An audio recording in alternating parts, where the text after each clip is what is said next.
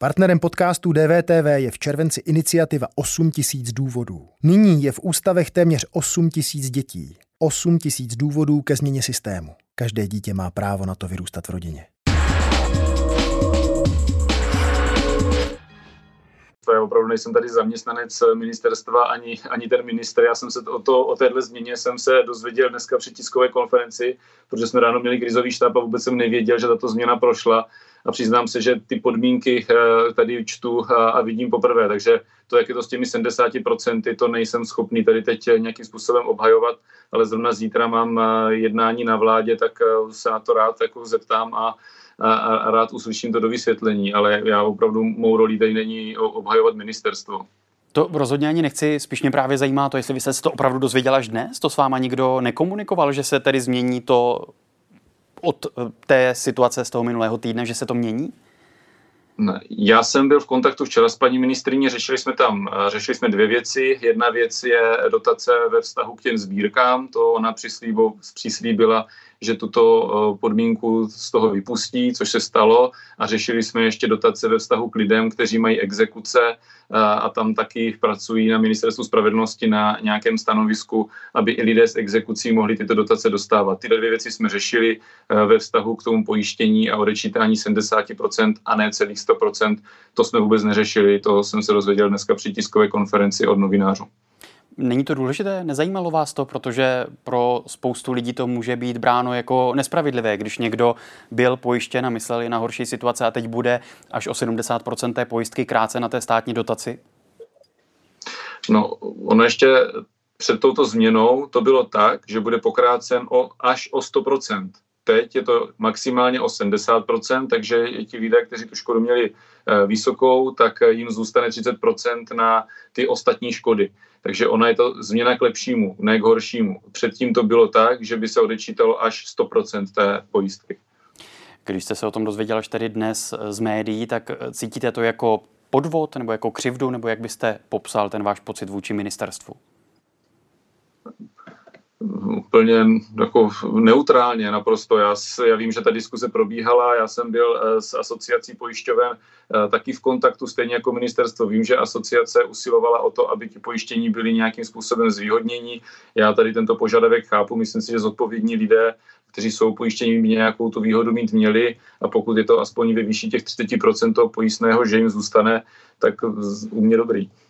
Vy jste se ptal, paní ministrině Dostálové, proč tedy ti pojištění mohou být a budou kráceni na té státní podpoře na rozdíl od těch nepojištěných?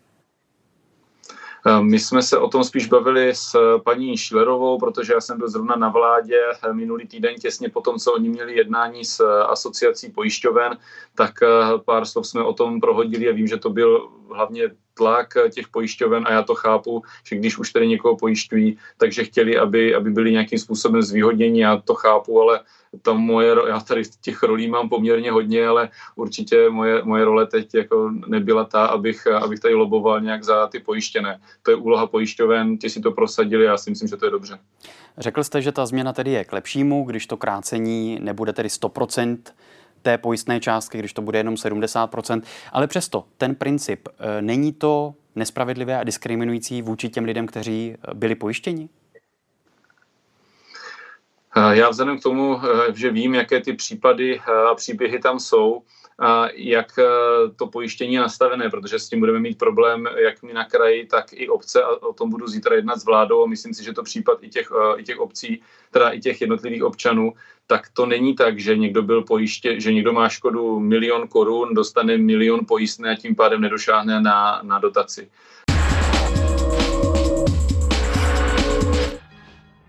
Prohlášení politiků je sice krásná věc, ale jak budou, jakmile budou odstraněny, tak tomu začnou věřit a ti místní lidé tomu začnou hlavně věřit. Vy jste, pane starosto... O... Ano? Omlouvám se, je mezi náma drobné prodlení, omlouvám se. Vy jste zmínil, pane starosto, že vás o tom kroku, o tom uzavření přechodu nikdo neinformoval. Kdy a jak jste se to dozvěděl? Dozvěděl jsem se to od místních obyvatel eh, místní části Sidonie, což je součástí Domova Bylnice.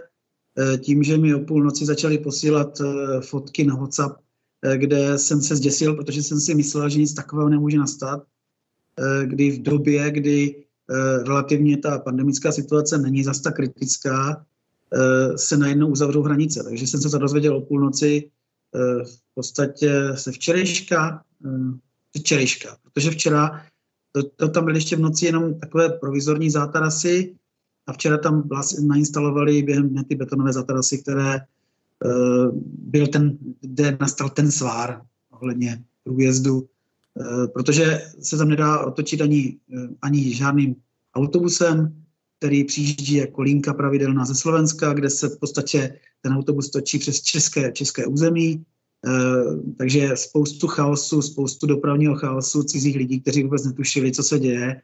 A my jsme museli těm občanům opravdu vysvětlovat, že jsme o tom informovaní nebyli ani ze strany Slovenské republiky. Jak moc lidem ve vaší obci a i vlastně v okolí komplikuje to uzavření přechodu eh, života situaci? Kde je nejbližší přechod, pokud se chtějí tedy dostat do Slovenska, na Slovensko?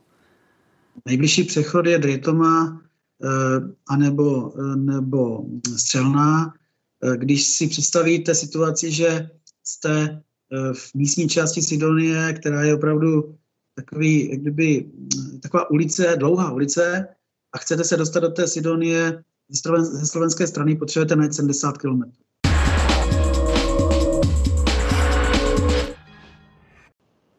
V Česku to posledních už několik týdnů vypadá hodně rozvolněně, když jenom se člověk prochází ulicemi Prahy nebo i jiných měst. Je to v Británii podobné? Já si myslím, že ano. Už de facto ty poslední týdny, možná poslední měsíc, dva, lidé už jsou unavení, takže roušky už se téměř nenosí, odstupy se nedodržují, eh, lidé se výdají v hospodách. Myslím si, že, že ta situace a ta atmosféra už je relativně uvolněná stejně. Takže ona, kdyby to vláda nenařídila, tak, eh, tak by hrozilo, že lidé stejně neposlechnou a, a pojedou si život dál po svém. Přesto, když jsem v kontaktu s přáteli v Británii, tak mi popisovali, že se scházejí třeba na, maximálně ve skupinkách do 30 lidí a jenom venku, že přece jenom ta opatření dodržují. Tady v Česku vidíme několika tisícové koncerty.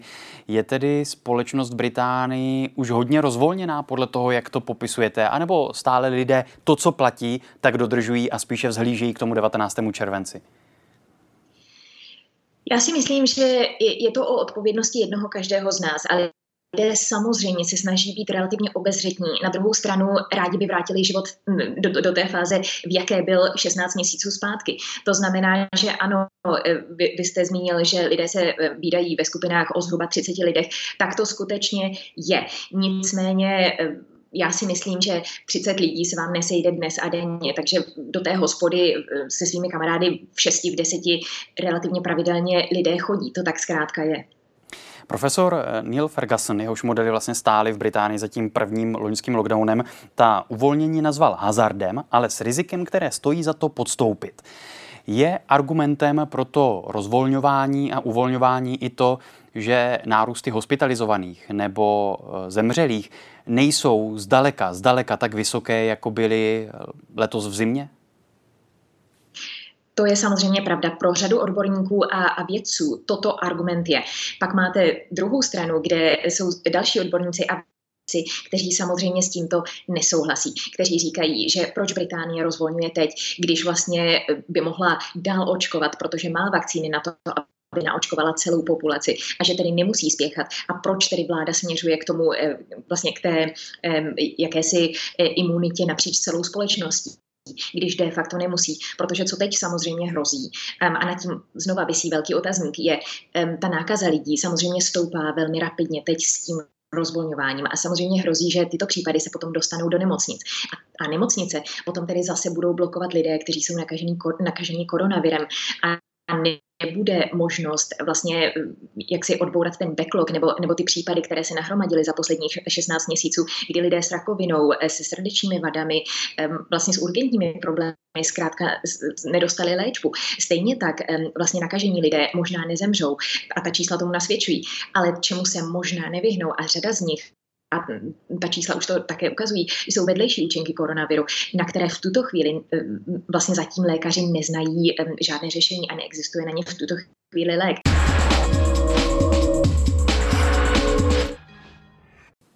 Při vší úctě k vám nebo k Tomáši Zatoranskému přece jenom český basketbalový tým nemá tolik světových hvězd jako některé ty ostatní týmy. Čím tedy budete chtít konkurovat té světové špičce na olympiádě? Tak eh, to řeknu jednu jedinou věc a to je ta týmová sehranost a ta týmová chemie, která, která tam u nás je. Jsme spolu už několik let pohromadě, takže se známe nejen na hřišti, ale i mimo, mimo basketbalové hřiště, takže z toho si myslím, že my můžeme hodně těžit, eh, když to naopak ty ostatní týmy si myslím většinou skládají ten tým eh, na každou akci nový a, a nejsou tak sehraní jako my, takže si myslím, že tohle může být hlavně naše plus. Pro český, respektive ještě československý basketbal je to první kvalifikace na olympiádu po 41 letech. Je tedy teď eh, v Česku nejsilnější basketbalová generace za poslední dekády? No, trochu si říct, že ano, a akorát ještě tam vlastně, jak jsem zmiňoval, chybí ty dvě jména a to je Vojta Hrubán a Martin Kříž, eh, kteří eh, jsou už několik let stálicemi v národním týmu, takže myslím si, že teďka momentálně je asi ta generace nejlepší a, a dokazuje to jenom to, že jsme se dostali i na tu olympiádu po tak dlouhé době. U fotbalu, nebo možná ještě spíš u hokeje, se mluví o těch medailových chůčích letech v těch minulých letech. I v tom kontextu, že se nedaří ta práce s mládeží, že ten systém toho sportu není nastaven úplně správně. Jak je to v basketbalu? Tak eh, já si myslím, že je to asi eh, podobné ve všech těch sportech, ať už jde fotbal, ať už jde o fotbal nebo hokej, ale přece jenom my jsme zatím takový eh, fotbalový a hokejový národ, takže ten basket je tak trošku v pozadí a já jenom doufám a modlím se, aby právě takovéto úspěchy, ať už bylo šesté místo na mistrovství světa v Číně, anebo teďka kvalifikace, na, když jsme postoupili na olympiádu, tak přitáhne mnohem víc dětí a, a ten zájem o ten basket se zvýší, aby, aby jsme mohli mít eh, více takových eh, satoranských a veselých. Cítil jste to i třeba vy po tom posledním šampionátu v Číně, ten větší zájem? Projevilo se to? Tak eh, projevilo, po té Číně to, to šlo vidět, že o ten basket je větší zájem, dostalo se to do podvědomí, myslím si, nejenom basketbalové veřejnosti, ale tak celkově Akorát to bohužel potom eh, přibrzdila ta vlna covidu a, a myslím si, že jsme teďka udělali další krok, aby jsme to zase nastartovali na tu nějakou vlnu toho zájmu, ten basketbal a, a snad už to nic nepřekazí. No. Tohle je váš příspěvek z Instagramu z 8. května. Já se snažím schodit nějaká kila, chodit dříve spát a smontovat si hlavu. Uh-huh. Chtěl byste tedy být teď třeba i pro některé mladé lidi vzorem? Snažil jsem se vždycky být vzorem, nějakým opravdu? způsobem. Opravdu, ano, opravdu si to myslím. Opravdu si myslím, že jsem se snažil být vždycky vzorem. Vždycky jsem se lidem snažil říkat o důležitých věcech, třeba jako jsou rodina a tak. Hodně jsme se bavili o těchto věcech ale nebyl jsem nikdy vzorem s tím uh, svým jako fyzickým vzhledem, protože to vypadá, jako bych se o sebe nikdy nestaral. No, což, což fyzickým mm. vzhledem. Jde o to, že jste postavil svou kariéru tak trochu na nezdravém životním ano, stylu. Ano, ano, jasně. A koukali se na to mladí. Ano, dívali se na to mladí a je to naprosto A dívají pořádku. se na to mladí. To je v pořádku. Nenapodobovali vás? Jo, určitě, určitě. A nemrzí vás to zpětně? Určitě, ne, ne, ne, takhle. Ne, vůbec mě nemrzí Myslím směrem to... k tomu nezdravému životnímu Chápu. stylu. Proto jsem se snažil i ukázat lidem, že se snažím s tím něco udělat, snažím se zhodit. A hodněkrát jsem třeba říkal těm mladým klukům, že ať nehledají v obezitě jako něco, že je v tom něco pozitivního, jako, že to na mě vidějí, ale jako nic jim to nepřinese. Přinese jim to pot, přinese jim to strach tady v DVTV, že se zlomí židle eh, a hlavně zdravotní problémy. Já si uvědomuji, že život je jenom jeden a tímhle si to zkracujete. Takže si myslím, že tohle je část, kterou jsem chtěl přidat k tomu všemu, co dělám, abych dal ještě tu hodnotu k tomu, že tohle by mohlo lidem pomoct, když to zvládnu. Jaké zdravotní problémy vám to přineslo? Nemusíte nám samozřejmě dělat celý výčet, Jasně, to by ale... bylo dlouho, ano. Uh... No ne, je to hlavně osobní věc. Jasně, to je v pořádku, jak říkám. ne, ne, já si myslím, že ne, že by mě to úplně přineslo, ale kdybych takhle pokračoval dál, úplně stejně takovým fofrem, jako jsem pokračoval, tak by to rozhodně přineslo. Ale uh, mám vysoký tlak. Jo. To máte ale odmala. No, ne? začala, já jsem obézní odmala, takže vlastně to mi to, to mi to přineslo, ale myslím si, že do budoucna, kdybych takhle pokračoval, tak tady rozhodně nebudu spoustu let. A to by si měli všichni uvědomit, že i když jsem uh, jako mě sleduje spoustu lidí, tak jsem jim nikdy neříkal, běžte, kupte si 40 chipsů a jeste je. To rozhodně není nic, jako co vám do života něco dá. Vy už několikrát jste začal hubnout, opravdu jste vážil 180 kg. 93. 93? 193. 193. A taky jste přiznal, že psychické problémy s tím souvisí, nebo Mhm. že s tím mohou souviset. Rozhodně. A v roce 2017 jste hubnul s profesionálním trenérem Alešem Lámkou. Ano, Vznikala o tom i ta videa na Ano. Mhm. YouTube. Na čem ty pokusy troskotaly? na uh, dlouholetým stereotypu, a který je hrozně těžký zlomit. Jo? Ta, můžete být motivovaná, že zhubnete, že teď to vyjde, ale nejsilnější na tom je disciplína. Jo? Protože jeden den se zbudíte a nebude se vám prostě chtít. A myslím si, že v tomhle jsem ještě slabý. Myslím si, že nemám tak, neměl jsem tak silnou vůli.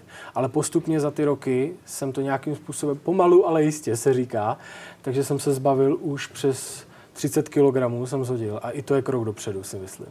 No a vy máte problém s tím, že se vám nechce hýbat? Ne. A nebo že máte chuť na Já se rád sladký hýbu. třeba? Největší problém je to jídlo. Já mm, si myslím, že, doka- že opravdu existuje závislost na jídle. Opravdu reálně. Mhm. Mm-hmm. A i když jsem se snažil počítat ty jídla, tak stejně přišel den. Někdy jsem třeba, i- hrozně jsem se v tom plácal, někdy jsem jedl hrozně málo.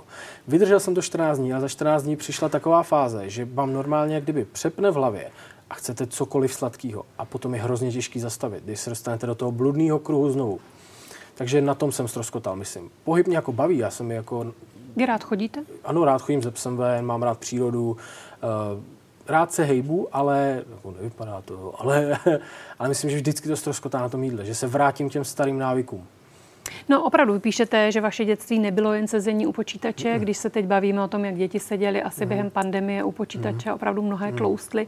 Z vašich příspěvků je znát, že máte rád přírodu, chodili jste stanovat, nevím jak teď, ale když jste byl malý, bojím, tak jste chodil. Teď se bojím tmy venku. Jako opravdu? Ne, já se bojím divočáka, No to bych se bála protože taky. já na strom nevylezu. Jako. A Jo, nevím, co bych dělal. Leda, že bych si klekl na čtyři a dělal, že jsem jeho bratr, nebo něco takového. Jo, jo, že bych jo, se jo. snažil něco jako, ale dřív jsem opravdu stanoval, chodil jsem do lesa, hráli jsme si, dělali jsme luk a šíp. I když jsme měli ty počítače a telefony, tak jako uh, ten pohyb a to hraní si na pískovišti s koloběžkama uh, furt hodně patřilo do našich životů. No. No jak to tedy, no ještě s tím divočákem, myslíte, že by ten divočák vlezl do stanu? Já nevím, já nevím. já Těžko kdyby říct, co udělá Já nevím, ten by divočák. mě rozcupoval úplně, podle mě. prostě bojím se tmy, jako v noci, protože se bojím neznámýho asi. Ale jako děcko jsem si lehl pod strom a bylo mě to úplně jedno.